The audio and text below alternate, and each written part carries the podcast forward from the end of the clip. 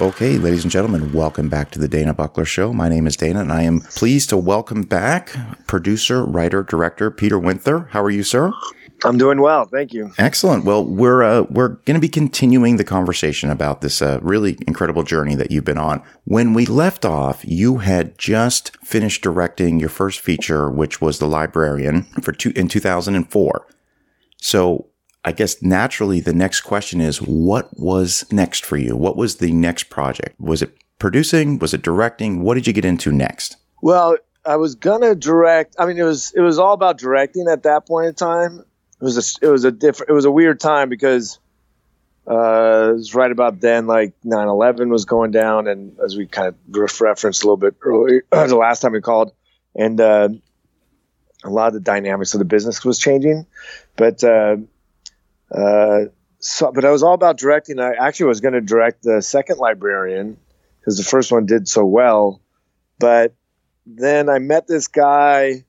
It was actually at the ESPY Awards. His name was uh, Erik Weihenmayer, and he was the first and only guy, still I, I, imagine, still to this day, first blind person that ever uh, summited Mount Everest.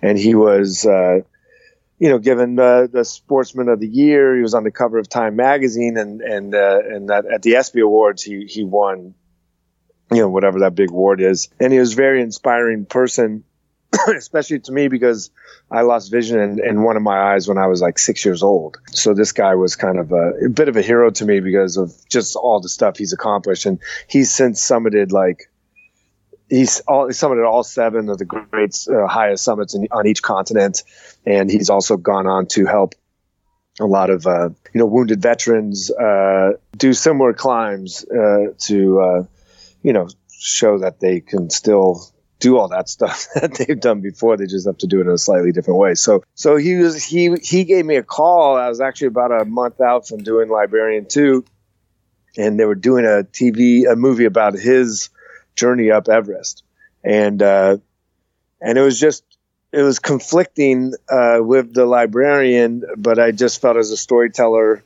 that uh, as much as I loved the librarian and all that, that this was a story I had to tell. So so I ended up uh, doing that. It was called it was for A and E, and it was like really right as A and E was starting to kind of become a force. It was one of their first original content uh, things, and so we ended up uh, doing that film, and uh, Peter Facinelli starred in it. And he and I have become, uh, we're still best friends because of that project. It was a lot of heart went into that movie. Now, the film is called Touch the Top of the World. Yeah. And you said, like you said, you mentioned Peter Facinelli stars in it. And when I had Peter on the show a couple months ago, he talked about, I asked him what was one of the most uh, challenging roles he ever had to prepare for. And he cited this one. And he said challenging in a good way, but this was something that was really, really different and really out of his wheelhouse. So I have a couple questions for you about this one. Was Eric kind of an onset advisor? Like what, what did he bring and what did he sort of teach you or, or explain to you about, uh, you know, how he was able to accomplish this? I mean, he taught me so much, that guy. Uh, he, uh, I went out, he lives in Colorado. Um, and I went out to, before I did the, the film, I went out to see him and uh, this is before uh, Facinelli was on board, just to kind of get to know him a little bit. And what he he did, he took me climbing, and uh, so it was like literally the blind leading the blind, the blind leading the half blind. but uh, he he took me climbing with some of his buddies. We went up uh, climbing up this ice waterfall thing, which you know, and he's leading, you know, so you're like you have to take these ice picks, and you're supposed to hit the ice pick and where the blue ice is because that's the deepest ice. Because if you hit if you put the pick into the shallow ice, the whole thing could shatter and we all basically die or get like oh. seriously injured, right? And he's leading, like he's going up the thing, and then he has another guy below belaying me, and uh, and he does it by sonar, like he taps the ice and he can hear where it's where it's thickest, and then with no hesitation, just you know, hammers that next pick in. You know what I mean? And uh, so he taught me a lot about trust. you know what I mean? Yeah. And uh, and courage and all that just in that one climb. And uh, and so and then I, I after that I ended up I rewrote a lot of script after uh, David Titcher wrote. Uh, no, no, it wasn't David Titcher. I was uh, who wrote. Someone else had written the first draft of the script, but it was very kind of a by the numbers uh, kind of script. So I don't know. I just felt I could go a little bit more nonlinear with it and make it a little bit more emotional.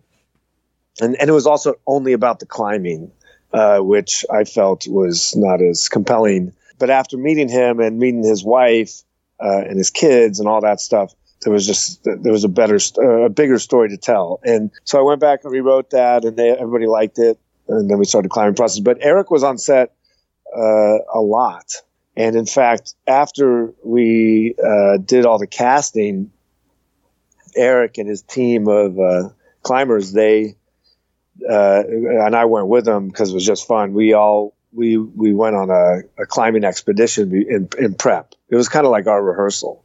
And and uh, and Peter he would wear because what I didn't want to do and he didn't want to do uh, as a semi-blind person. Uh, and I know a lot of obviously blind people. What they always hate is when somebody just puts on the sunglasses and does the Stevie Wonder thing, you know, right. like where they're moving their head around. And that's just not how blind people are. Like when blind people talk to you, like it, it feels like they're looking at you because they they're they're echo they have echolocation uh, abilities you know they're not daredevil but they're but they're pretty but they're pretty close you know so they it feels like they're looking at you because they're following the sound right so it's never like they're staring off into space unless they're surrounded by a group of people or something but so Eric, uh, what peter decided to do is he, we had these uh, uh, special contacts made so he would put those in his eyes so it would still look like his eyes but he could maybe see like 5% out of there. Okay. You know? And he just wore those all the time. And uh, so so when we went on this rehearsal climbing, he was like that. And uh, and then all the other actors were kind of taught by Eric's uh, climbing team how they, you know, how they would help him climb. And so they would have to help him. So they basically everyone was in character. Uh, and we we did the this climb all in character so that they could so, so they could do it like that so they really kind of build up that camaraderie like that so yeah it was challenging for peter because he uh, a lot of actors would would uh, would take those out uh, on certain times when they didn't have to wear it but peter uh, when we were on set he wasn't like he wasn't so uh, so into it that like we were running around calgary like and he's he's a blind man he didn't do that but uh, but like when we were even out climbing the these peaks up in Banff, uh, he would have those things in. So, uh, much to our stunt coordinator's chagrin, but hmm. but he was like, "Tell him to take those things out." I'm like, "Well, I'm, I'm not because he's doing it really well. Let's just rope him in and make sure he's safe, you know." And uh, so, th- thank God for like you know digital technology because uh, everybody was we were we were walking on some knife edge precipices, but everybody was safetied in, and then we just digitized, uh, we erased those cables later, but so it looks more dangerous, but it wasn't dangerous. Well, I mean, there's always a little bit of danger, but it wasn't too dangerous. Let me. I was going to ask you about the you know the locations for the film. You know where where everything was uh, was filmed at. Well, we shot. We, we were based in Calgary, and uh, so we did a, lot in and around the city of Calgary, and then uh, and then we went. It's about two hours north of Calgary. Is this uh, place called Banff, which is the Canadian Rockies and it's stunningly gorgeous. And uh, the elevation is high. It's not as high as Everest, obviously. That's thirty thousand feet, but um, you do, you know, it's like fifteen thousand, something like that. And uh, so you get above the tree line, right? So, and that's important because Everest, there's no trees. So, so we were able to shoot uh, all the medium wides and close ups, you know, there, you know, uh, because when Eric uh, Weimer, when he actually summited Everest, they had a documentary crew there, and they shot in high def. And uh, so, unlike a lot of like these old, like uh, you know, before the digital era, you'd always cut to stock footage of people climbing the actual mountain, and there was always different quality of film and like all that kind of stuff. So for us, like the big super wide shots where you obviously know it's Everest that's real footage of Eric and his guys doing it. And the documentary filmmaker, who's a, a terrific documentary filmmaker, uh, he shot that stuff. So, so I would use that as our wide shots, and then you know everyone, we'd have everyone wearing the same clothes that the, that they were wearing in those shots, and then we would do all the the, the you know that ma- mainly just for the summit stuff because obviously we couldn't fake that you know? There was no way. I mean we did fake when they get to the summit like the very tip of the summit because that's just like you know the summit of everest is just like it's a little area you know? And then we kind of uh, green screen that part so we could have the actors hitting the summit and, and doing all that but uh, for all the big climbing stuff that was real footage of eric and his guys and then all the rest of the climb we did in Banff, you know, before they got over the the dead zone, which is twenty five thousand feet. Now, was this a little bit like, because you, are filming up in up in Banff, and I'm familiar with the area, being a Canadian, and I've, this setting, this on location, did it present any challenges for you that were, were new to you? Because I remember we were talking about last episode, we are talking about the, the, the, the, Patriot and, you know, the, the cotton sticks and these little, little challenges like that. But I mean, you're shooting on location, high elevation. I mean, this is, was this something that was a little bit new to you as far as this type of shooting location, or had you done something that was sort of prepared you for this? No, I never, I had never shot like at that high elevation at that point in time uh, and in those kind of uh, snow conditions where everything and because and also as you know Alberta we we were shooting in like December and January in Alberta. So it was freezing cold. And uh, so it was uh, uh, nothing was faked on that side of things. Uh, so you know you have to I the only thing that was that was similar to it even though the temperatures are the exact opposite was Stargate because you had to instead of snow it was just sand you know? But it was a similar vibe and a similar organizational technique in that uh, of it was a lot to do with how to move the crew around you know efficiently you know and safely you know? And uh, so uh, so it was uh, so I, I took some lessons from that uh, believe it or not but but I'd never been in, the, in that kind of cold like that. And uh, so that's that was tough. But we did all the think I said in the last podcast, one of the things that I like to do is is when you're shooting something, you always shoot your hardest, most difficult stuff first. Yeah, which a lot of people don't do, but because uh, you're the most prepared. So we did all the highest high elev- elevation stuff right off the top, you know, because it's everyone's really prepared, uh, everyone's ready for it, and everyone's got a lot of energy still and you just go for it and you have that you know those weeks before where you can really train. Like we said we we in the rehearsals we did a lot of climbing with the actors. So while that's that was still fresh in their minds uh, we used uh, we used that to the fullest. And then we you know and then we kind of so we started up in Banff and then we kind of moved our way back to Calgary and ended back there with doing most of the dramatic stuff. Okay. uh, yeah. So yeah, but it was it was it was definitely uh, difficult and uh, and maneuvering Facinelli around was uh, amusing. But we had Eric up there too uh, with us at that point. So, but yeah, it was mostly the cold and just trudging through the snow. And at the end of the day, you're just exhausted, you know, because you never really sit down, you know. So, I mean, I never really sit down when I'm directing or producing, to be honest. Uh, uh, so you know, so you're at the end of the day, you're always exhausted. But this days in particular, you're way more exhausted because you you got all that garb on, and then you're trudging through the snow, and you know you had to make sure everyone could hear each other on the radio and stuff like that. So we had like uh, radio mics inside the, you know, kind of like in football where you could call into plays. We could do that with the actors. It's either snow helmets or if they had a toque on, they would throw it in there. So I could talk to them uh, from afar because I couldn't be too close to them because we were trying to uh, sell the isolation of where they were. Sure. Sure. Yeah. Um, a question I had, uh, you know, question popped up when I was, I went back and listened to our last conversation, and this question will certainly apply to this film, uh, along with The Librarian. I was curious when you're doing something that is uh, purposely for television, are you up against a hard runtime as far as how long this film has to be? Because you, you mentioned that you sort of did a, a rework of the script and rewrote you know, and added new uh, new scenes and new storyline threads. But are you constantly thinking about like this has to be exactly 90 minutes and what challenges present themselves when you're if you're up against a hard runtime? Yeah, there's a lot of challenges there. On this one, yeah, this one was really tough because I did add uh, I added more than I took away, you know, and I felt uh, in the script and I felt that I would figure it out later in the editing room, but I'm just going to shoot it and uh, and then we can decide which way we want to go. That was uh, in TV. That's if you don't have final cut, that's never a good thing, you know. Uh, to be honest, uh, you think it is, but it's not because uh, nine times out of ten they're going to pick something, whether they're right or wrong, you know, is up to uh, question.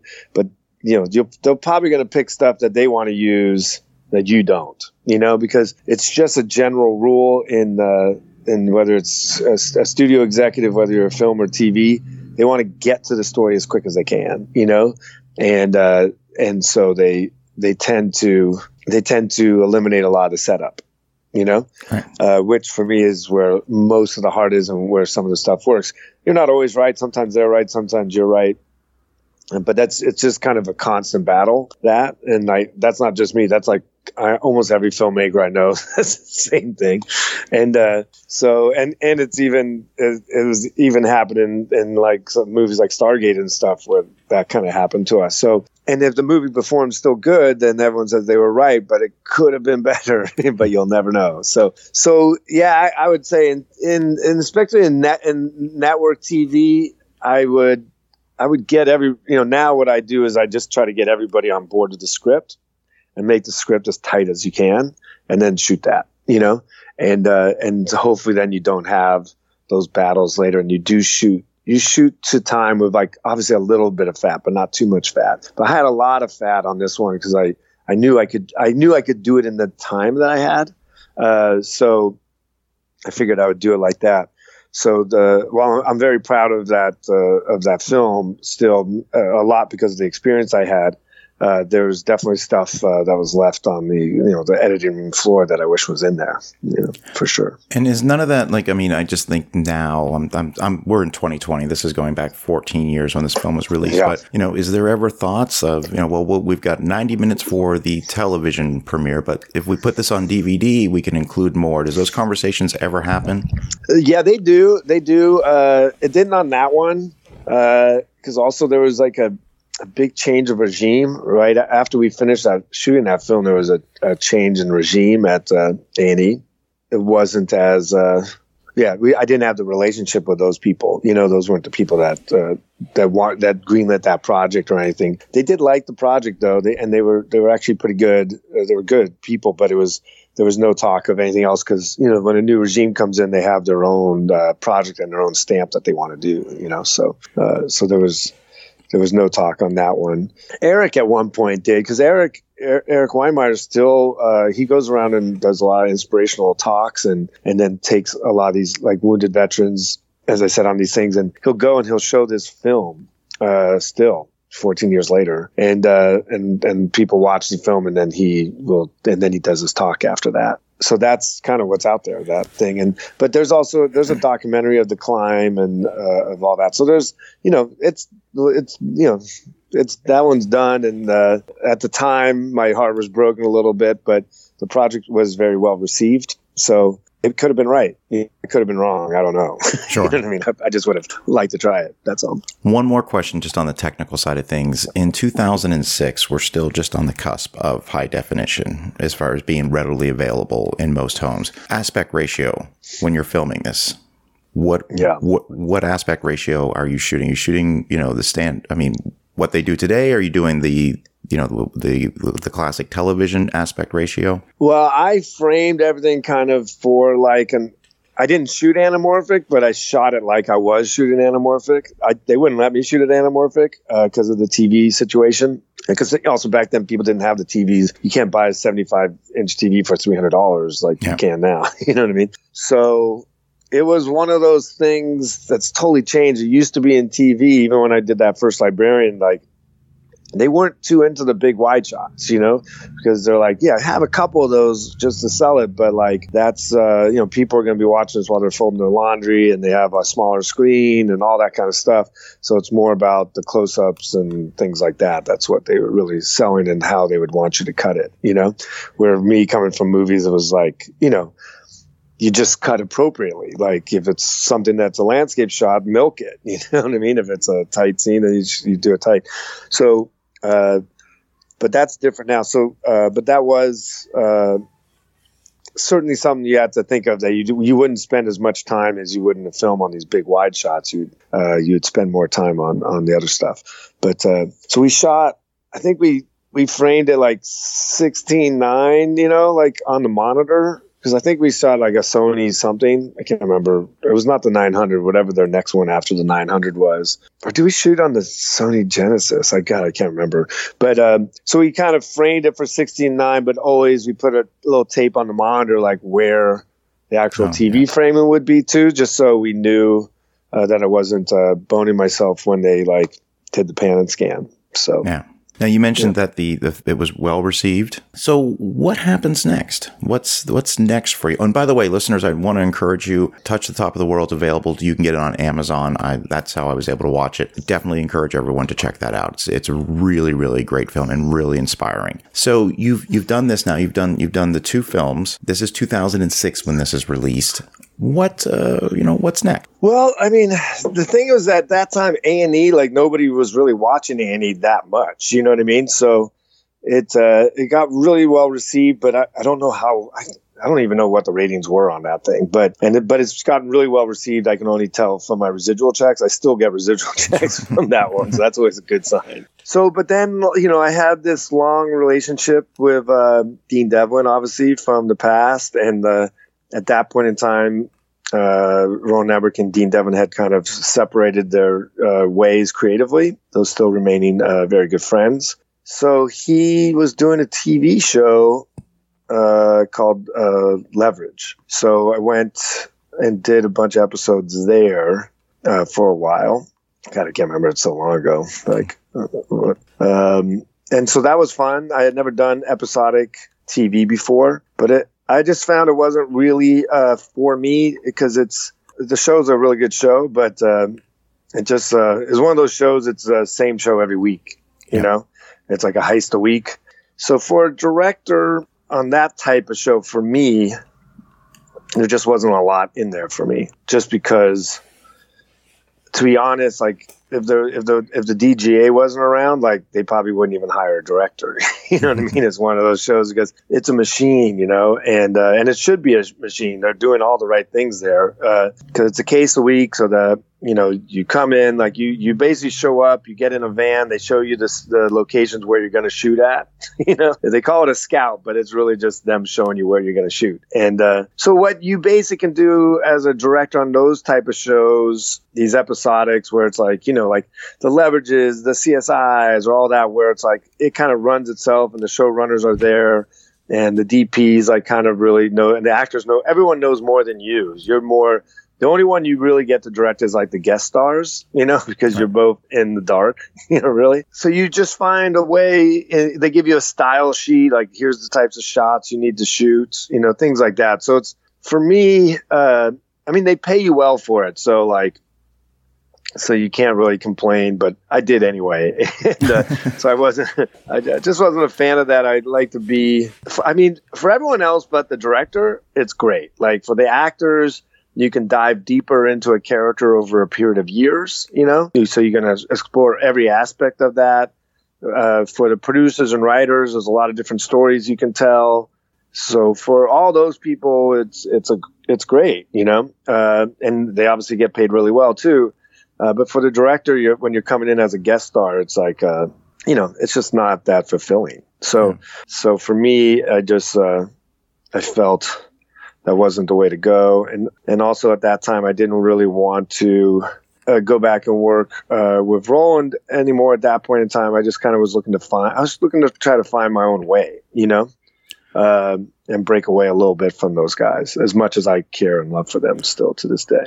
Well, I wanted to, I wanted to just touch on something you mentioned here talking about the episodic television because this is something I don't don't know or don't fully understand. A showrunner, I would think typically on a, on a feature film, the director is calling the shots, is is overseeing the entire thing. What does the showrunner do versus you know a director on episodic television? Well, the showrunner usually uh, is the one that also created the the concept in the first place. So uh, in this case, it was, it was, John Rogers was the writer, great guy, and and uh, Chris Downey uh, were the kind of co-showrunners, uh, both uh, wonderful people.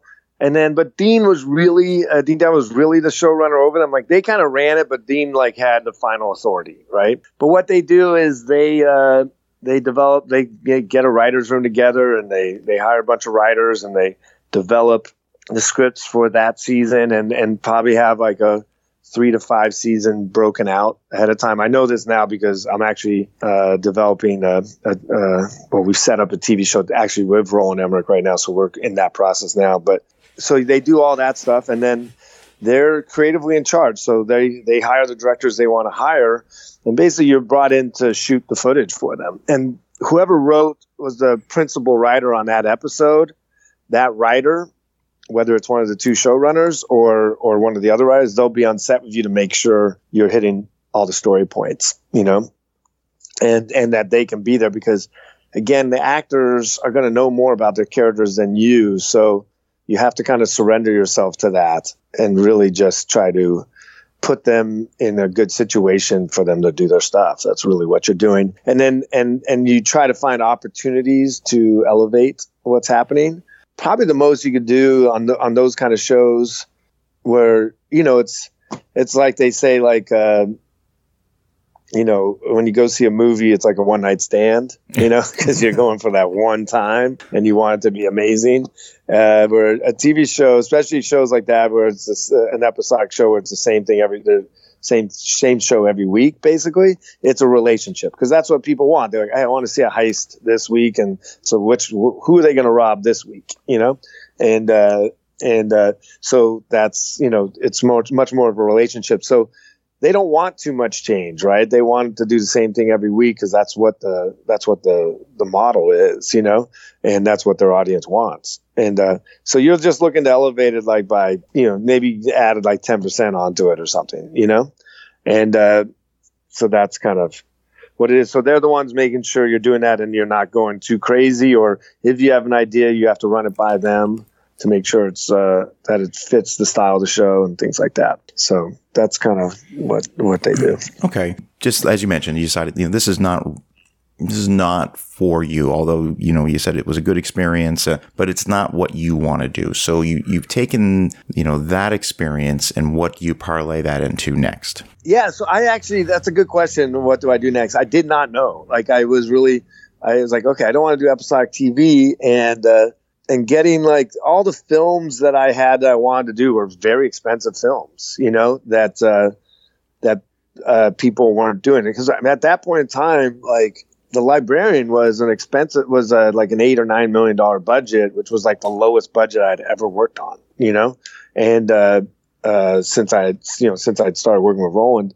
And, uh, so, I was like, wow, this is going to be tight. I don't know how I'm going to do it. Now I'm like, $8 million budget. That's huge. you know what I mean? Because uh, it's just the, again, uh, the times change and the technology change. So budgets on movies just go way down, you know, uh, just because you can do so much more of a lot less because of the cameras and, and now investors know that. So, you know they do it. And so only what only you only get so they really try to whittle you down budget wise way more than before. They did before but now even more so right? So i was kind of like looking around uh, for something and uh, i have a, a, a, very good friend uh, an actress named felicia day. And felicia she was like really the person ahead of the curve on the whole uh, kind of web series thing. She had done a web series mainly because she just wanted to get a she couldn't get a job you know and uh, even as talent, you know, because there's so much competition out there for work. And uh, she's a really talented actress, and so she created her own web series based on one of her passions, which was video gaming. You know, she she played a lot of World of Warcraft. You know, and uh, so she made a uh, she made a web series about a bunch of uh, a, a, group of people that are in a guild, which is like a group of people that join up on Warcraft. For anybody doesn't know, uh, and they join forces, and then you go on missions together online to, to fight to fight the evil sorcerer or take out some orcs, whatever the hell it is. And uh, but you only you talk online, you know, and you don't uh, you don't you only know each other through your avatar you know? So one guy could be like a eight foot tall warlock and you know uh, she was like an elven like you know thief whatever it is but you only see each other's avatars on the game. So she made this thing called uh, it was called the guild and it was based about you know what if people who are in a guild together suddenly started to meet each other in real life? And right. what would it be? And uh, So it was a really funny idea, and she shot it all in her house the first season, like they did it for nothing, where it was basically just shots of people with headsets on looking at a monitor, and then they cut to a monitor with some really bad graphics every once in a while. And then at the end of the season, one of the guys comes to her house, opens up the door, and that eight foot tall warlock is like a five foot two Indian guy, you know, and like, and they, but they were getting romantic online, and then they meet each other, right? So, um, so it took off, and they did like five seasons of that, and I always remember because we went down to Comic Con one year for Leverage, right? And we were in Hall H, and uh, which is the big hall at Comic Con, which fit like 300 people, 3,000 people. And I saw, I hadn't seen Felicia for a while, and she was in the green room. And I was like, "Hey, what are you doing?" She was, "We all saying, oh yeah, we do this little web series. We're coming on after you guys, you know." And so we reconnected there. So we went out there. We had our whole cast of Leverage, and you know, it was like three quarters full. So it was like 2,000 people. That's not bad because also, like, why is leverage at Comic Con anyway? But I guess everyone goes to Comic Con now, right? And, uh, like a far cry from when we first went down there with Stargate.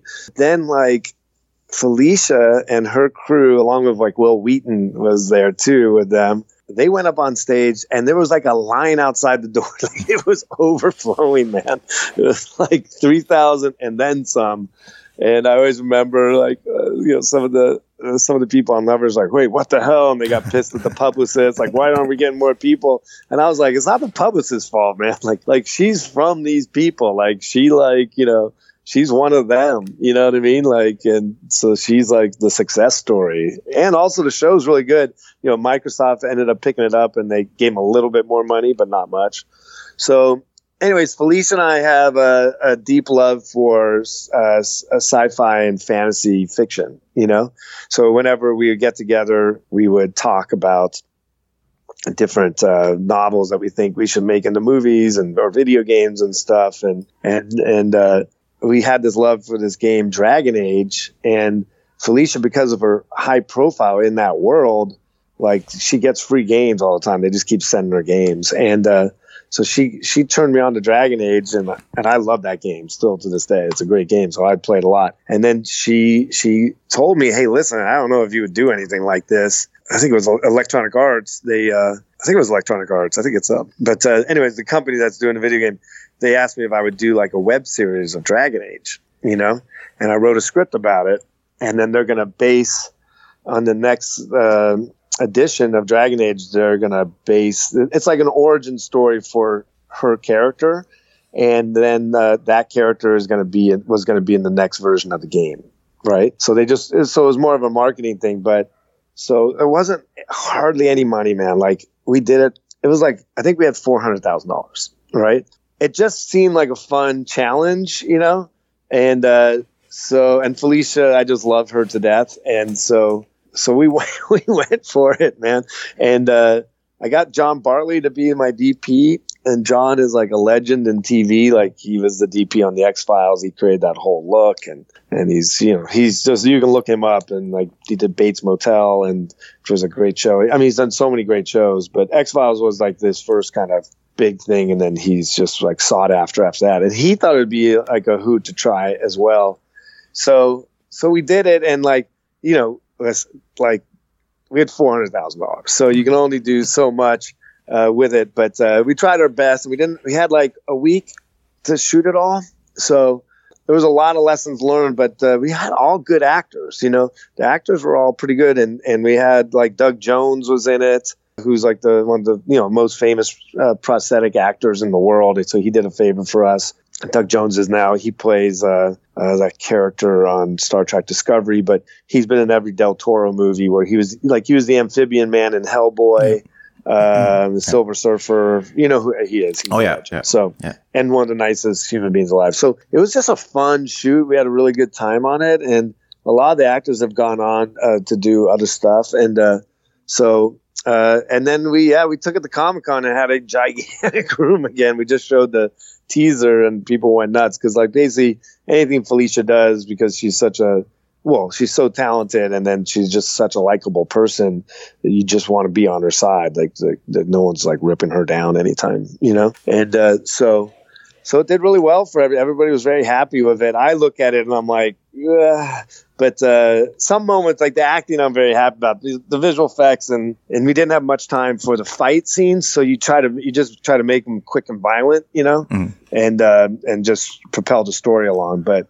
but it was a great lesson, and it also kind of started to get me into into the thinking that I that maybe I do like the more and then independent film you have no financial freedom whatsoever, but you do have a lot of creative freedom, and uh, and it's the opposite with the studio world, and that probably was my first taste of that. Where even though it was basically a big commercial, but uh, but it was we we we had a we had a free hand, like we didn't there was none nobody from the video game company was on set or anything like that. So so yeah, so it was a really fun experience, you know. You, and I'm still looking for something to do with Felicia again. We we've come close a couple times, but but we'll find something soon. Were you um were there any restrictions placed on you as far as the level of violence or anything gratuitous, or were you just given free reign to do yeah, whatever you we want? Had, no, we had to we had to we had to kind of uh, keep it uh, pretty G rated, to be honest. Like you know, PG rated. We couldn't go R. We couldn't go R. So, and also the game isn't really like that. Uh, the game itself, like there is definitely some violence in there, but it's it's not gratuitous. So, I mean, it's a little bit more now, uh, but it wasn't at the time. So, okay, and then so this web series, where does it premiere? Like, what? This is all this is all new to you. So you you're you're letting people know I've I've done this web series. You can watch it where at the time. I mean, it was just YouTube, really, yeah. uh, uh, and you know, and, and then on the the site, the the game, the the company uh, video game site, you know, was that's it, and um, so you could just watch it on YouTube, and then you're just looking for hits and clicks. I, I mean, I didn't like, I basically when I'm done with a film, like when I I shoot it, I kind of I'm like I've seen it so many times by the time it's done, right? Because I'm editing and scoring and all that kind of stuff that you're you're I'm just done with it. There's nothing more I can do. So I don't really go I don't when I direct, when I produce it's different, but when I direct, I just walk away from it. Like I just done. So it doesn't really matter. Like if people like it, they like it, great. You know, uh, if they don't like it, it doesn't. Uh, I mean, it's not as good, but it, I've already moved on. You know what I mean? So, yeah. so I don't really. Felicia would give me updates on how many hits and all that kind of stuff, and she would read every comment, and I'm like, I'm not going to read any comments whatsoever. you know what I mean? Oh, yeah. Because like, what does that do for you? It doesn't.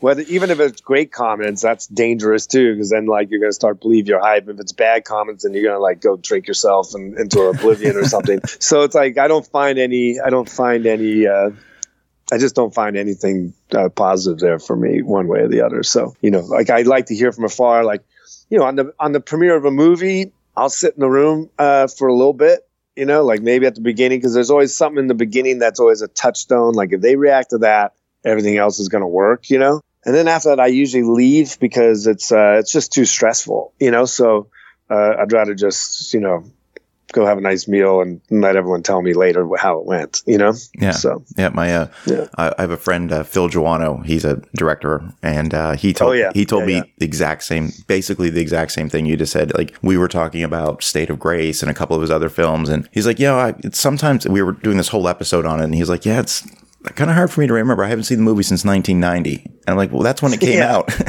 so yeah, yeah exactly. he, so he told me the exact same thing. So it's, it's, I, I see it's a common practice with, with, with directors. I think that's awesome. so yeah, because you, you're in it so much, like on a, on a like microscopic level, like every little inch, every little frame, you know it backwards and forwards. So by the time you're done with it, you're like, don't, just don't want to see it again. And uh, as much as you love it, but as a producer, it's totally different. As a producer, like I'll sit in the room because you're not, even though you're emotionally invested in it, you'll never be as emotionally invested as a director. It's just impossible, right? And uh, so, because no one's ever going to say the movie sucks, like, oh, that movie was poorly produced. You know what I mean? No one's ever going to say that. You know what I mean? They're going to say that director sucks, or maybe the screenwriter, you know, or the actors. Those, those are the three people that will get blamed. But the producer, you're pretty safe, you know? And uh, so, so you can be in the room and watch the film and, and also there's you there's maybe ways you can fix things still and uh, even if it's you know who knows or but in the but in the premiere you definitely want to know and you want to track it all. And like i definitely read more because it's, it's not i don't take it as a personal affront if somebody doesn't like it or, or if somebody loves it i don't take it like i didn't do it. I mean i produced it but the director did it and the actors did it and the writer wrote it. Like they're the ones that that created it. Uh, as a producer you you provide an environment for all those people to to succeed in. That's what you try to do so with Dragon Age Redemption, you mentioned that, you know, this is sort of gives you that first taste of the creative freedom that you can have with doing the independent. This is 2011 when this series debuts.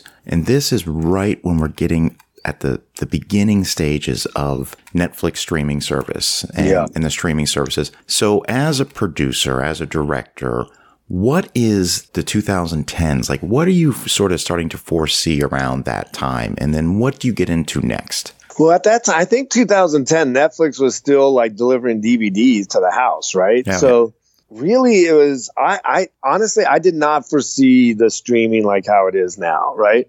I did not, I didn't see that. I thought like you, there would be, you know, some cool indie stuff that could come out on YouTube and and things like that. I didn't foresee uh, I still thought like it's going to be traditional TV and and then uh, movies, and then there'd be YouTube and maybe some offshoot, some competition to YouTube would open up, but it would still it would still be that because again, having like a home theater experience was expensive at that point in time, you know, and I didn't. I'm a creative person. I'm not like a futurist or a business person, really, except when I have to be. And uh, so I wasn't I, wasn't spending a lot of time looking at that. Like uh, like because if you really analyzed it like it, you would think oh yeah that kind of would make sense you know? That eventually all this stuff would get cheaper and cheaper. So for me i was and also i still was uh, you know wanted to make movies more than tv because again in 2010 2011 there was no i mean those the great tv shows I might be wrong, but I, I don't think like shows like True Detective or Breaking Bad or Game of Thrones or anything had really started yet. Like there was like a year or two away from like just great TV shows. Like where where now almost everybody says like pretty much the best stuff, the best stories are being told on TV now, which certainly was not the case, you know, then. And uh, so and and you know the idea of like uh, like uh, I'm surprised, by the way, YouTube isn't bigger than it was because they were there first, you know. Yeah. But uh, how YouTube isn't Netflix, I don't know, you know. But uh, but it's uh, you know, so you just would never think like there'd be big movies like Marriage Story and uh, The Irishman and things like that that are happening this year are on Netflix or or those other sites and all that stuff. You were still like I was still in the more traditional format of movies in the theaters and then, you know, more network and, you know, TNT and things like that. But I wasn't thinking Hulu or Netflix or Disney Plus or I wasn't, I wasn't thinking that far ahead. Well, let me ask you this. At the same time, I'm just curious your thoughts on, I'm just sticking at 2010, 2011, when we're starting to get episodic movies being released in theaters. I'm talking, looking at the Marvel films and things like this and, and, yeah. and the trend towards sequels, prequels, and remakes. And, you know, I'm just curious, you know, did you foresee that getting as big as it got and sort of encompassing and taking over you know the the big you know feature film releases that are going out. I mean, Marvel I knew was going to be uh, pretty big because, uh, like I said, my younger brother Lars is a does first AD and co-produces a lot of those films. So, right. so like he he was he was in that process early on, and he had told me that this Kevin Feige has this vision where it's like a whole collective universe. I felt that was going to that was going to really work because that was yeah. always the problem with those with those films in the past I mean, I didn't know how big it was going to be, but it certainly was big. But I mean, it, the sequel thing isn't a new thing, right. you know. Uh, it's the collected universe is is uh, is the new thing, you know.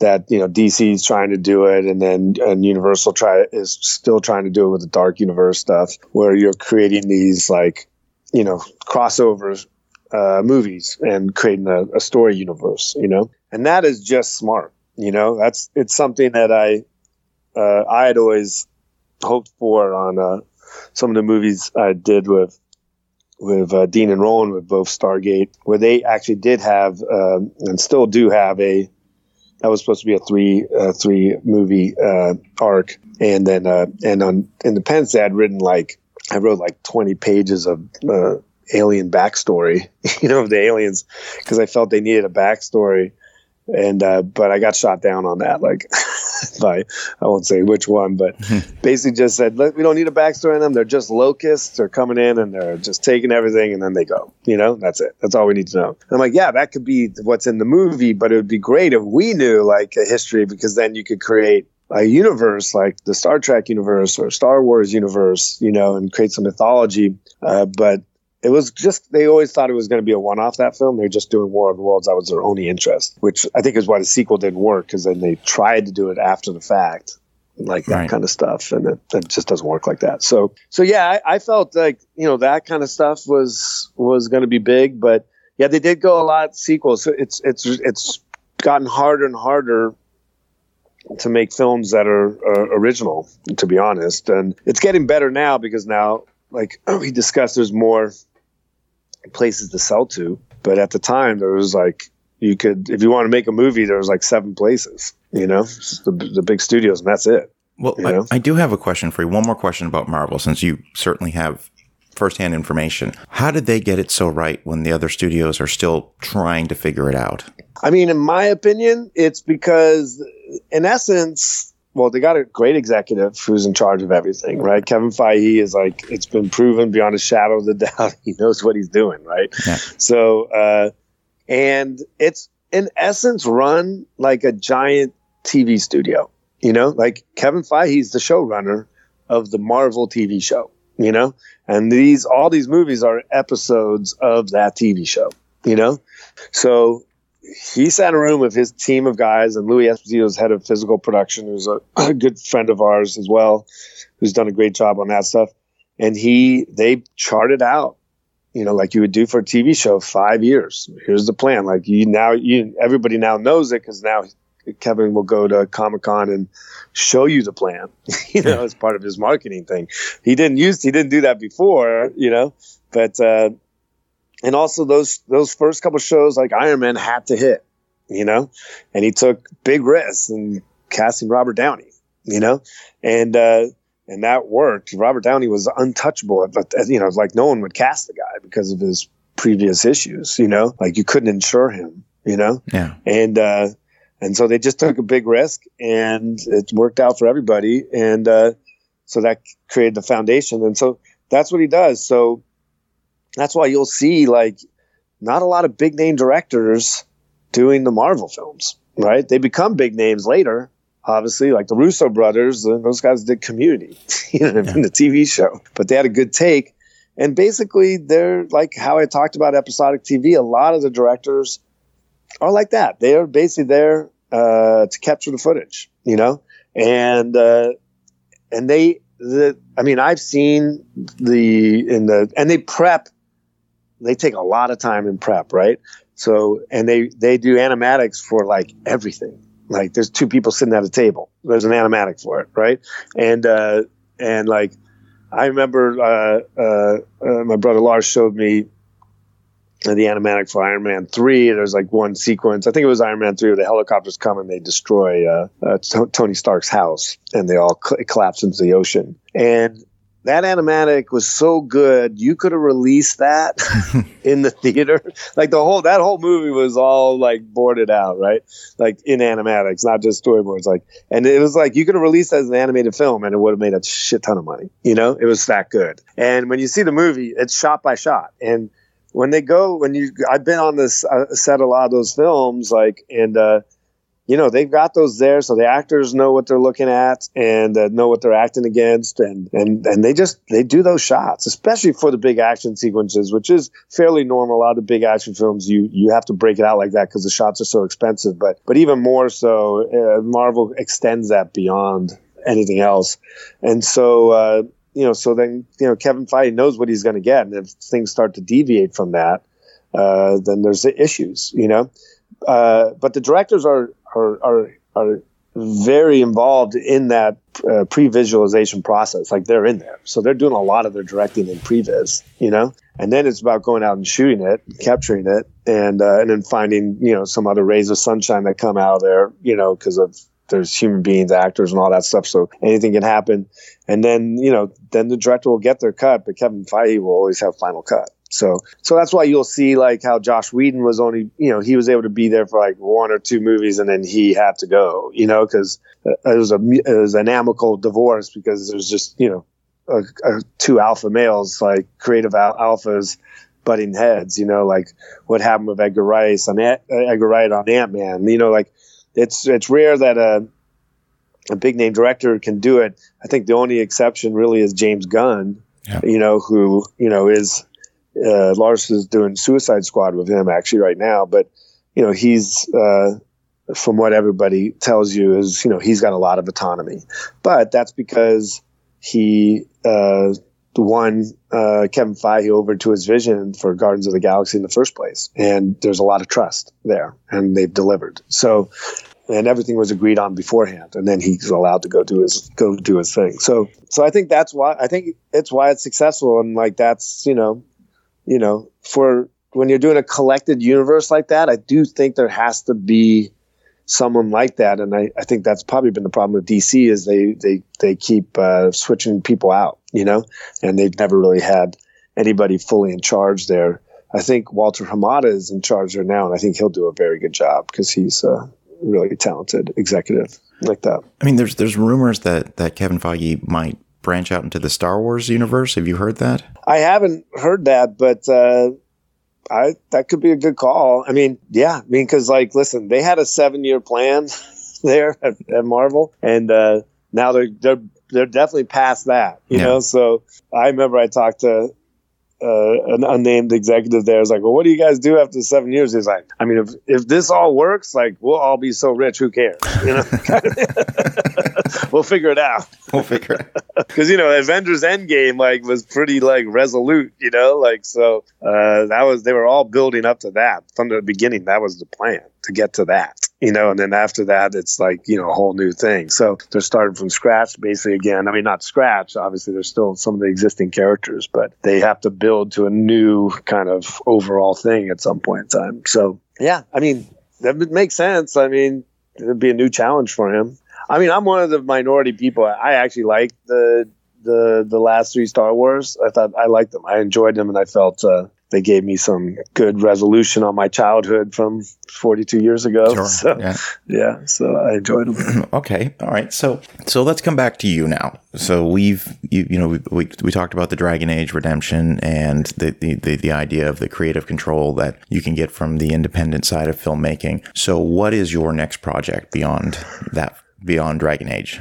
Right after that, it was like, I mean, these kind of happened all at the same time, really I had uh, some friends. They were out in Michigan, and uh, they wanted to do a little film. I was advising them on it. There was a film called The Wicked.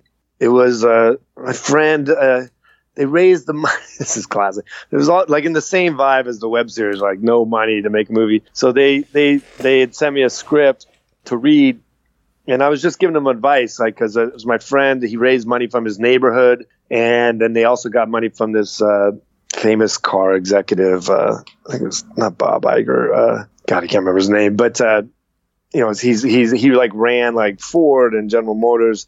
So they were putting up money uh, to uh, do a little film, and and my friend's wife was a costume designer. Was basically doing it so that uh, she could, you know, work as a costume designer. So it was like kind of a neighborhoody job, right? Uh, so they would send me a script and they want my advice on it, but I had no really time to do that. So I gave it to my manager. Uh, and they already had a, a, writer director on the project. I gave it to my manager to read, and he read it. He uh, he called me and he told me, "Hey, so I read that script. You know, my client wrote that like ten years ago, that script."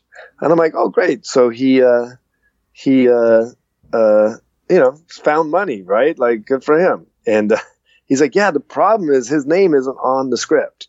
Oh. And uh, yeah, so this guy some guy in Michigan uh, who had been a development executive in LA had gotten this. It was like a little horror movie script, and uh, uh, he just put his name on it and said he wrote it and didn't think anybody would check because my friends were newbies. They didn't know like you have to do a title search and you know make sure all that stuff is all good. So I had to call them and say, hey, listen, you guys got a problem. Like your writer director's committed fraud. and so like that script, you don't own, you know?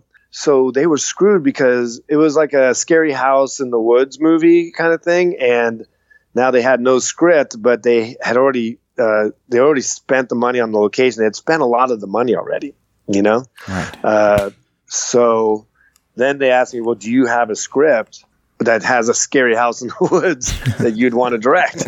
And I'm like, I'm like, how much money is this thing? They're like, it's five hundred thousand dollars we have. And I'm like, yeah, I don't. I definitely do not.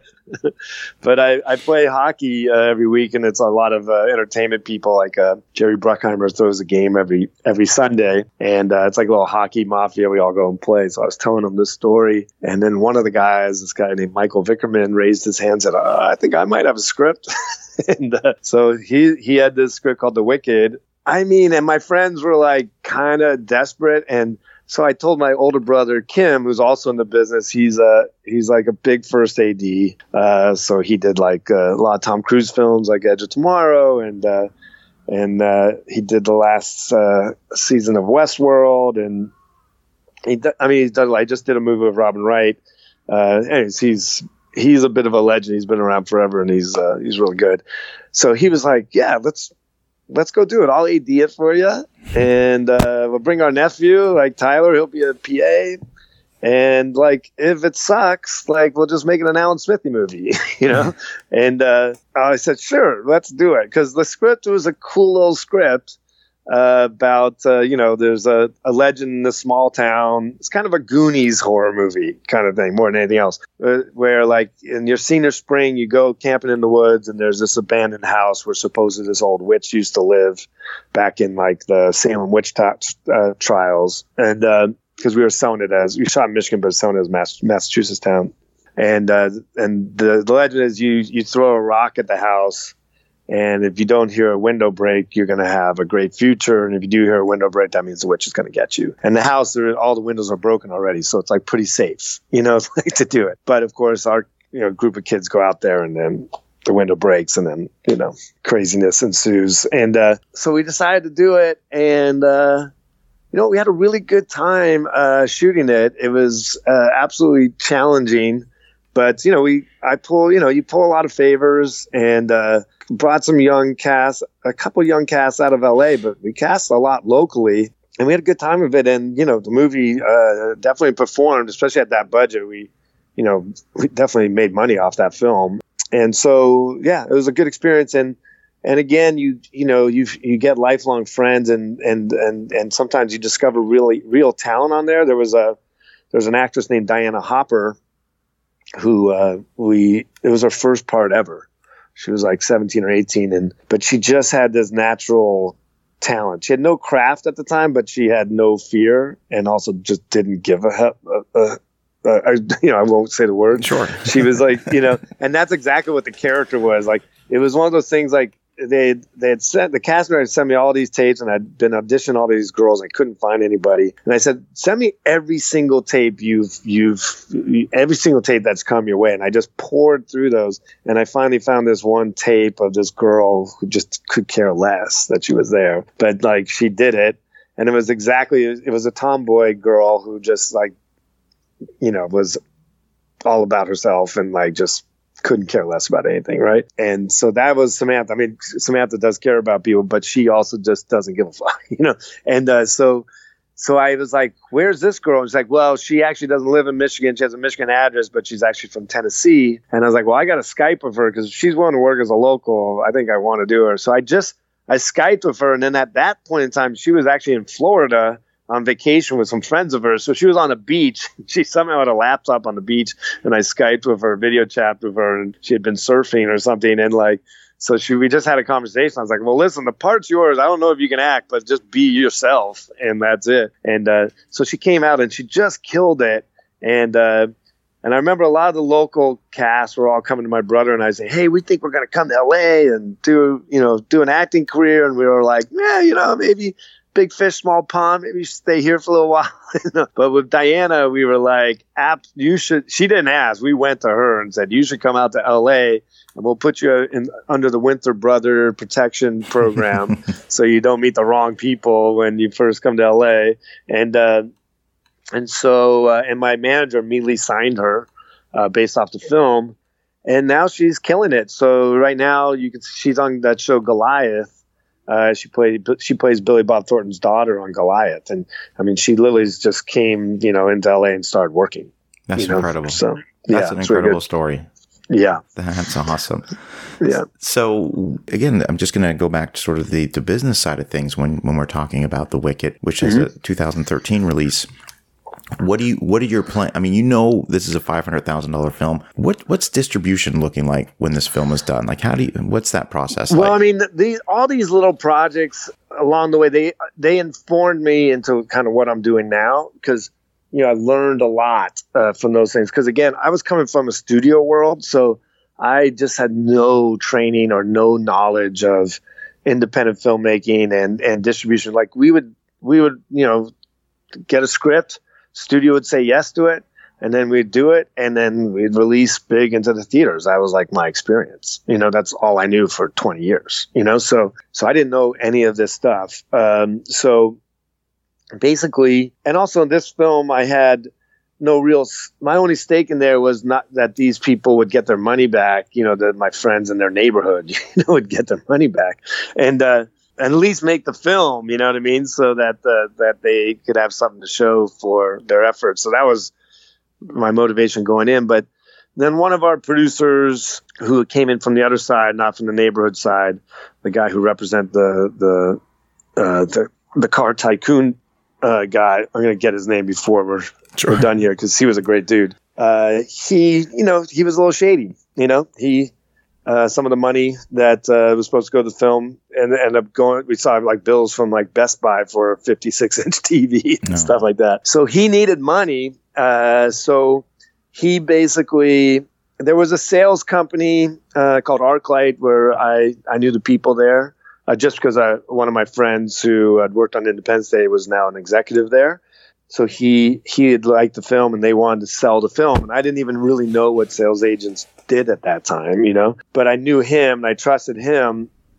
And basically they made it you know they made a deal which now what sales agents do is you know they you don't pay them any money up front but they charge you a marketing fee uh, which can be anywhere from like you know thirty to a hundred thousand dollars you know uh, which gets taken out of the sales. So it's not out of your pocket but it's out of your first sales and then they'll also take 10% of, off every sale after that. So they they wanted to do about $75,000 marketing fee for that and all that.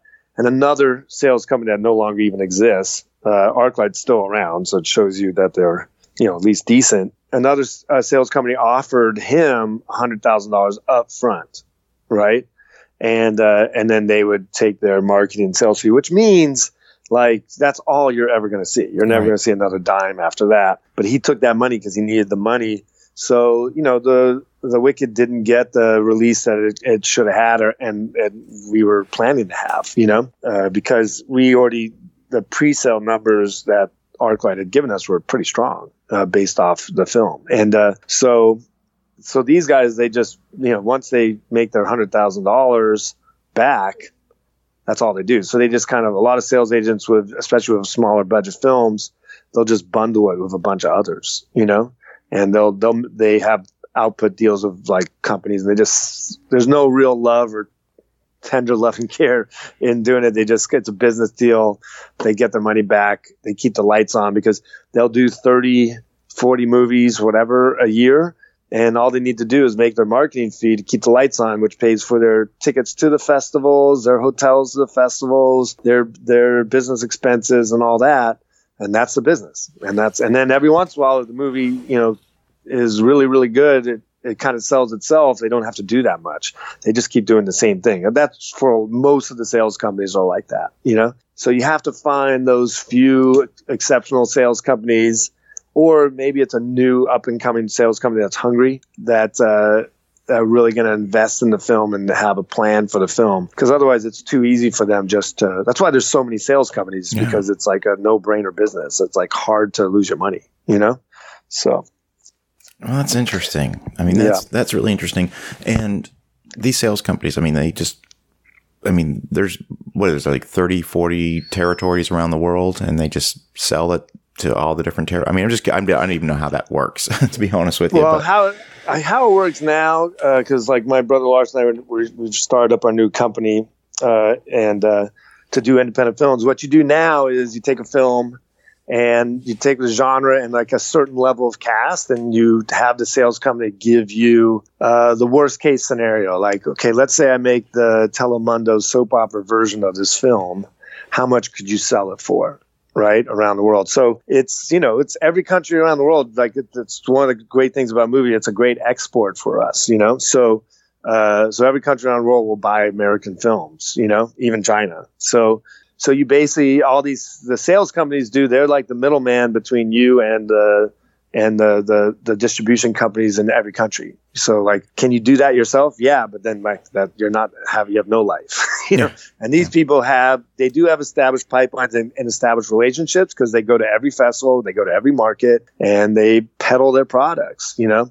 So the uh, and so you know, so but you can like you know Germany, you can make uh, all the you know the big territories are like England, Germany, Japan, China, uh, you know, and then France, and then you know everything else is kind of lesser than that. But you cobble all that stuff together, and whatever that minimum guarantee is, that's what it's called. That people throw out, yeah, what's your MG on this film? That's your minimum guarantee. That's like your worst case scenario. You, the sales company feels they can sell it for that amount. So you kind of build your financial plan off of that, you know? So uh, if that's like, uh, I'll just round off the numbers. If that's a $10 million film, then and that's the worst case scenario. You try to make it for $10 million because that's going to make it easier for you to raise the money because the investors will feel more comfortable, especially if it's an established sales company that has a track record of hitting their numbers. And also know that like the sales companies, they're like their worst case scenario is literally like the worst case scenario because they have to hit those numbers because a lot of times you're raising debt financing off of that, and so they they're responsible for that if they don't hit those numbers. So so they uh, so it is uh, so that's what you try to do now is uh, is you, you basically reverse engineer it basically. When we get to you know the film that you're you're working on right now, I think I'll have a few more questions regarding that. Yeah. Uh, let's get into 2015. Let's talk about painkillers. Right, painkillers. That's a funny story, man. These movies. oh, Bob Lutz was the guy who put the money up. Uh, the right. the other half for that, and Bob Lutz is he is a legend. Like uh, you know, he he literally ran every car company there is. You know what I mean? and uh, and always they always did well off of it. So that guy, you should if you ever want to know what a great executive is, look up Bob Lutz, and uh, he's written some books about business too. He's he was kind of an amazing guy. Like the first time I met him, he owns like he owned uh, he passed away now, but he owned like two. Uh, a Soviet MiG jet fighter planes. I don't know what the actual terms are. So when I first met him, he he uh, he took me out. He took me flying. The guy was like 81 when he was flying. He was a former Marine and he's doing barrel rolls and everything. I think he wanted to see if I would vomit or not. But I love roller coasters. I had the best time of my life on that thing. But but yeah, so he's uh he was an interesting cat. So, uh, but yeah, paint painkillers was it was just it was a script uh, my agent would send me because the these uh, Canadian producers again up in Calgary uh, kept sending me the script, and I kept passing on it because the script was terrible. Like I it just didn't call out to me. It, they were trying to do like a Manchurian Candidate thing where it was like you know basically soldiers on a mission and they have amnesia. Uh, and then you find out that they never went anywhere. That there was there was a whole brainwashing thing. It, was, it could have been a good idea, but it was just executed so poorly, and it was also very very dark, which I don't respond to. That I mean, I love I love a movie like Seven, like I love that movie, but I would never make that movie.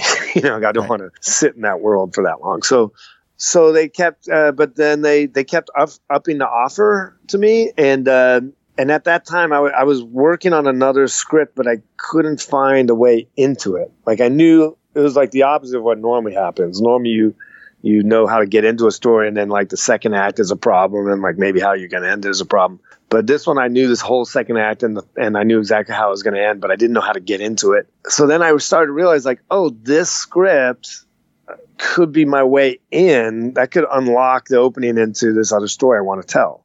So that's so I did. I I, I like the idea of the soldiers that went on a mission, and now they're all back and they're in the hospital and they're they don't remember anything that's happened to them.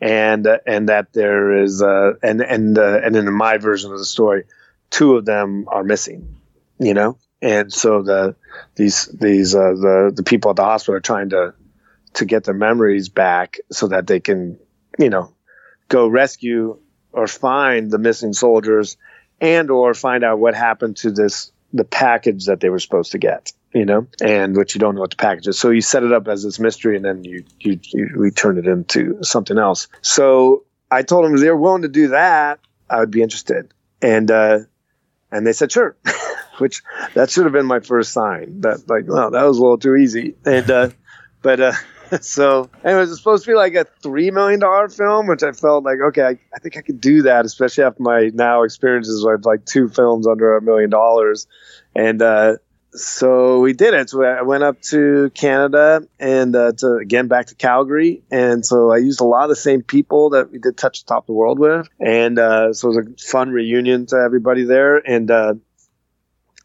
and then uh, you know we we cast it up. I was a big fan of the Battlestar Galactica TV series, uh, so I needed to cast a Canadian lead. So uh, Tahmoh Penikett, who uh, was one of the main leads on Battlestar Galactica, he's at my agency, and so we met, and he had read the script and loved it, and like campaigned hard. There was a couple other bigger names, not that much bigger, but you know, bigger TV names, but like Tahmoh was kind of just perfect for it. So I went with him, and we just hit it off, and uh, so I went with him as the lead, and then uh, I I had cast uh, Lesley Ann Brandt in it, I had worked with Lesley Ann on a movie I produced for Joel David Moore, who was an actor, director, friend of mine, uh, with Richard Dreyfuss and uh, Danny Glover, that ended up not getting released because the financier was so corrupt, right? And that he didn't pay a lot of his bills. And so if you ever released the film, uh, he would have to, he would get sued. So he just, he's put it on, it's still on the shelf, and it's a really good movie called Killing Winston Jones. Uh, but I, uh, so I met her on that. So she came up and played a great character. But the crazy thing about that movie is again a great learning experience for independent film and and why my brother and I are doing what we're doing now where we we have our own money is like independent film investors are just not reliable. you know, they're just not reliable. So, you know, it got to we got up there in prep and suddenly we realized like they didn't have three million dollars. like they had like one million dollars, you know. But they didn't let us know. We were like a week into shooting, and that then we had this big meeting. I was like, "What's the meeting about?" And they basically told us that, you know. And so that's like a huge change. But we're all up there now, and I'm sure this is why they do it. We're all invested in it, and because uh, we had just been up in uh, the Badlands of Alberta shooting there's this Afghan uh, battle sequence, like uh, Afghan war battles, like because we always constantly flash back to what happened, and every time you flash back, you learn something new, kind of thing. Right. And uh, so, so we kind of got together and figured out how we were going to do it, but it was just constant constant struggles like that where you know there's a scene where they come into this they go into this cave and down the cave they find the, the what the package is. And it was supposed to be like kind of an octagon shaped room. And they're like we'll never be able to pay for all that. And i'm like we don't need to build the whole you just need to build half of it. You know what i mean? Yeah. i only i don't need to build the whole thing you know? And uh and then like you know i came there the night before i was supposed to shoot that scene the next day and there's one wall you know? And there's supposed to be like a gunfight happen between like eight people in this room right? And uh, i got one wall and all that stuff. So you know you learn it's, those movies it's good. You you learn like through uh, you know necessity is the mother of invention. So like we had a cave set. So like we literally me and the, the art director we took chainsaws and we we had already shot the cave so, so we carved out some of that stuff and we kind of built our own set like all night long you know so I had at least some leeway.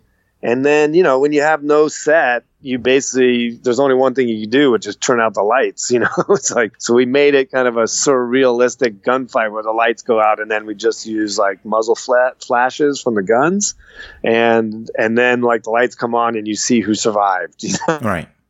what I mean? And uh, which isn't the ideal way to go, but it, it worked. You know, it worked. But uh, and again, it was a similar thing to The Wicked, where the producer just didn't have enough money, so he took again a deal from a sales agent where he got money up front, you know, and uh, to help pay some of some of the bills that he had uh, because he had a lot of uh, people clamoring for debts, and he was as opposed to uh, uh, the other producer this was he's a Canadian, so he's a nice guy. you know, he just got in he got in over his head, you know, that's all. And he wasn't a crook like the other guy. But uh, he got in over his head and didn't really fully realize all the the hidden expenses that come with filmmaking and uh, so he got caught uh, behind the ball and uh, so he um, he had to do what he had to do but you know so the movie you know gets buried and so you hope people find it but it, it never gets chance really. So, uh, but again, every film I've been lucky so far, like especially with cast and and and crew. Obviously, like the DP. Uh, uh, Kamal and I are still really good friends and constant contact. Lesley Ann Brandt's become one of my greatest friends. Uh, now she's on the show Lucifer, uh, yeah. and she plays Maze on that. And Tom and I are still great friends. Tom works all the time. Uh, Julia Voth, who was in it, also uh, very close friends. I was at her wedding last year. So uh, I mean, for me, that's part of the filmmaking. Uh, besides telling the stories, it's the uh, relationships that that you create that last a lifetime. You know, so that's that's like priceless. You can't get you know, and that's just all because you're you're you know people all going for a common common goal and. Um, and for me, like I told you the last time, with that Mel Gibson story with the cotton fields, like I'm very collaborative. Like I'm still, uh, you know, running the show in, in essence, but you you let people be very proactive instead of reactive, and so it, it just helps. Everybody's involved, you know, and everybody's going for it. Whether whatever the budget is, you're you're going to take a shot you know, and see, and then you'll see where it goes. And uh, but all those movies, besides like learning new film filmmaking tricks that you discover on every film, uh, I learned a lot about uh, how I wanted to create a, a, company and have control over how a film gets released because you do all that work and then like uh, nobody gets to see the film because of, in essence, bad producing. Because uh, I was just directing those films. I don't know if I get a producer credit on any of those things, but uh, I can't remember. But I only directed those things, and so you had no control however gets released, and that's just uh, a shame because people uh, both cast and crew, you, you pour your heart and soul into it. So you want to make sure after those films, I wanted to make sure I was in a situation where if I'm not in control of it, like I trust the people that are in control of that and I want to know what their plan is. Where before I didn't really think about that because I never had to, you know?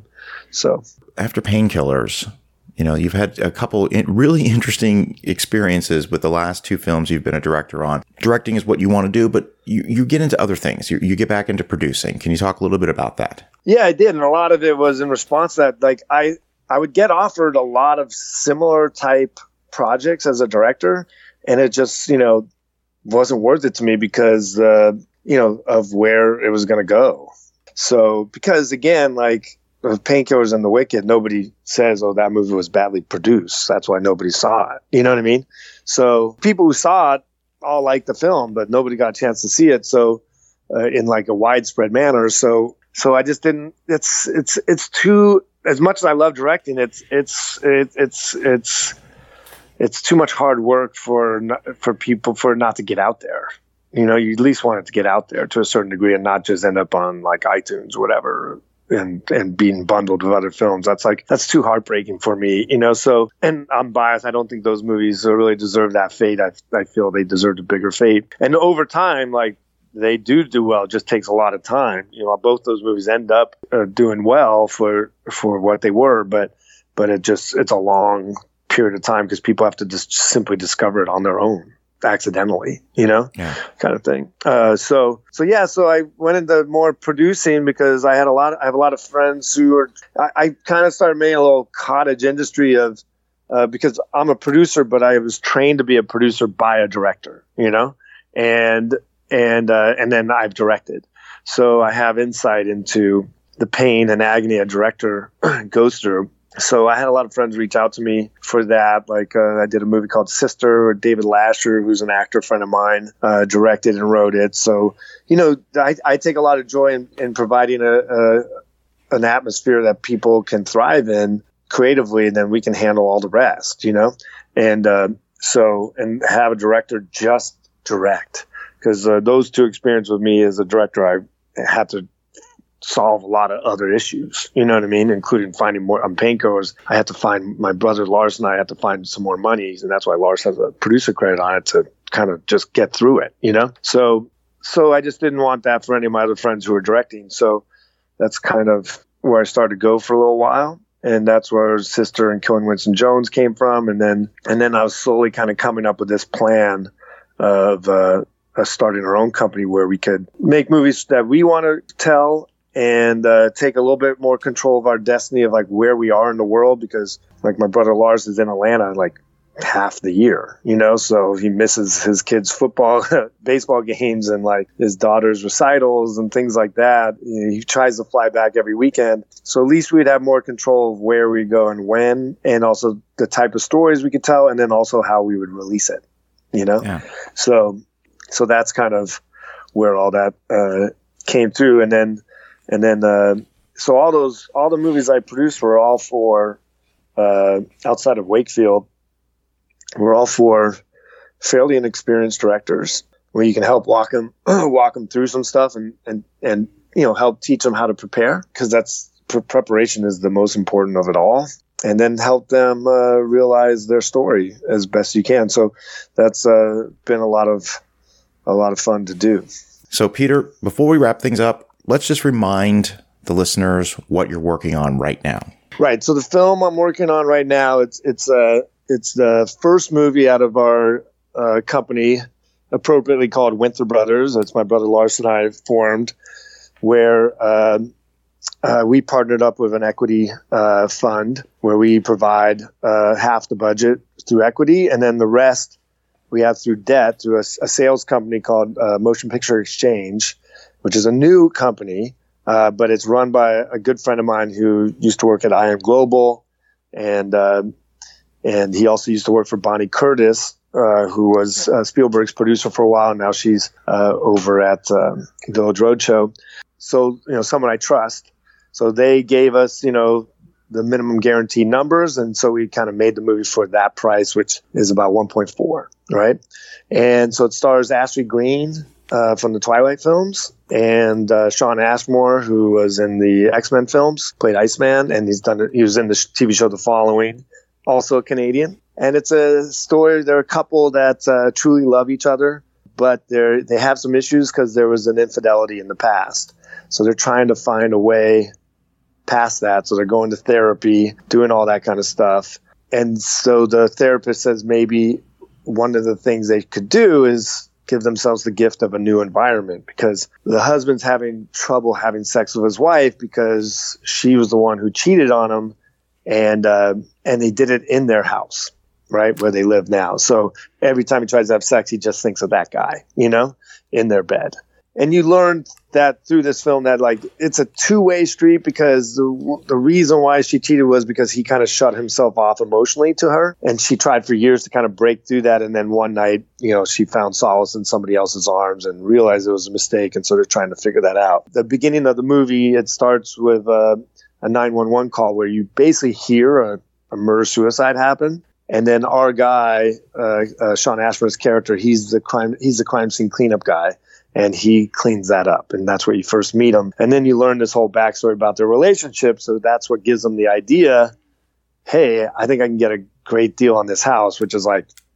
a $2 million house. They're living in like a $300 $400000 house. They're crammed in there together. So he pitches his wife that he thinks he can get a great deal for that house and like maybe this gift of a new environment could be for them. And she's like are you crazy? Like the husband killed the hmm. wife. Like after our problems, what are you trying to tell me? like he's like, listen, yeah, that's not great, but like they're the only people that ever lived in this house. Like the wife built this house from scratch. No one else has ever lived in the house. think of any other house you move into, even in like a place like Los Angeles, there's at least 50 years or more of history there. You don't know what happened. They only have to tell you what just happened, right? So there could any other house, there could be pedophilia, there could be Indian burial grounds underneath them, there could be satanic cults. You just don't know. Like if there's ghosts in this house, at least we know the ghosts, right? And any horror movie, like once you know the ghosts, like you win, right? So, That's right. and I'd rather and I'd rather deal with those ghosts than the ghost of that guy having sex with you in my bed right?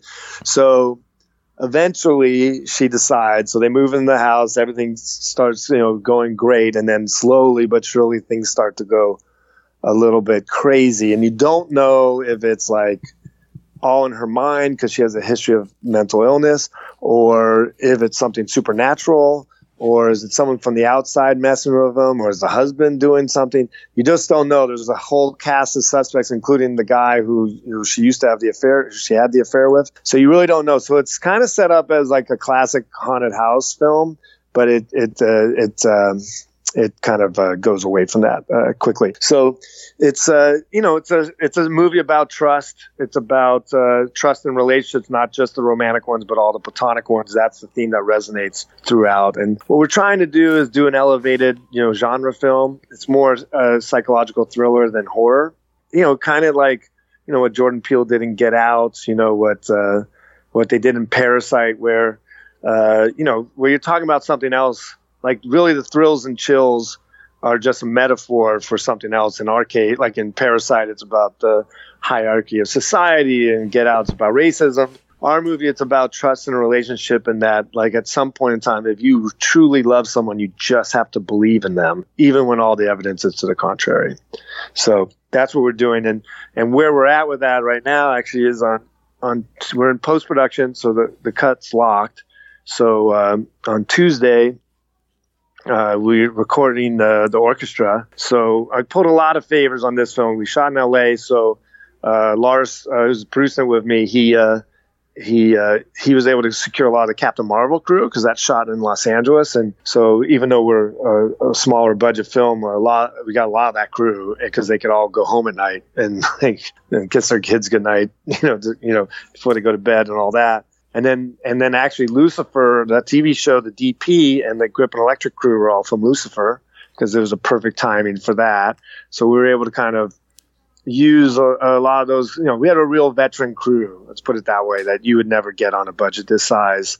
And uh, so now we uh, uh, that continues in post. So we have like we were able to secure like a 110 piece orchestra nice. Uh, to play the music. So that's happening on Tuesday, so we're very excited for that. Because again, normally on this budget, you're like you have a synthesized score, you know, pretty much, you know. So here we're gonna have like 40 violins and like uh, uh, a huge brass section, and and the the music Sasha uh, Shaban wrote that, and Sasha like he's he's a big time orchestrator like he did the Guardians of the Galaxy movies as an orchestrator and then uh, so but he's trying to make a name for himself as a composer so and that's what we did throughout the film where while we do have a lot of the veteran talent we also have like what we feel some talented up and comers right. and so you mix that all those veterans with young talent and you have a nice uh, dynamic there you know? So we're doing that and then uh, we do the final mix end of january. So uh, it's doing really well. We've already pre-sold some territories just based. We did a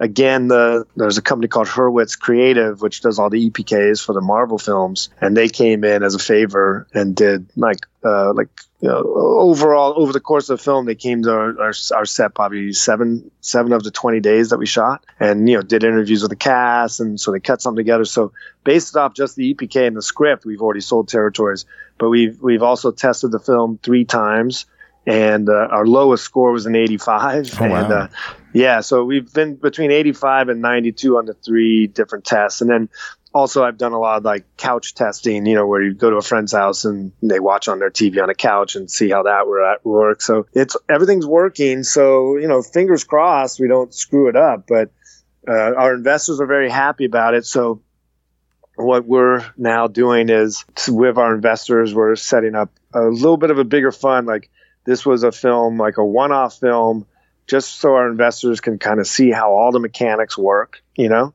Right. and uh, firsthand. Because I told them I, I can tell you how it works, but it's always different every time. You know, like there's like 80% of it will happen like this, but there's going to be 20% like I just can't tell you. It could, could be any, anything could happen. So so they've seen that uh, in effect, and uh, and they're still into it. And so we're now setting up a fund where we can do three movies in a slate where we can do another movie like this size, we can do a $10 million film, and we can do like a $3 million film where we'll put up half the money in equity and maybe more, depending, you know, because sometimes on a little $1.5 million film, it almost is better to do it all equity to be honest. So but so that's where we're at. So this movie is really important for us because it, it has you know we really need it to work. Uh, but so far so good. I think uh, uh, their expectations of what they're going to sell for because we're selling for above our ask price. So everyone thinks they're everyone feels very comfortable about the position they're in uh, financially so Well, that's outstanding, and and please Yeah. please keep me updated on this. I will keep everyone, I'll keep all the listeners updated because I'm I'm really excited to see this film when it comes out, and uh, Yeah. it's just been a um, it's just been awesome hearing your story. I, I look forward to, to talking to you in the future, Peter. Like it's just it's, it's it's so exciting just to listen to everything you've everything you've done, everything you've accomplished, and everything you're going to accomplish. So so thanks so much for being on the show. Well i thanks thanks dana it was a pleasure to meet you and then uh, hopefully we'll i'll see you when you come to la Absolutely. So my name is Dana Buckler, and thank you so much for listening.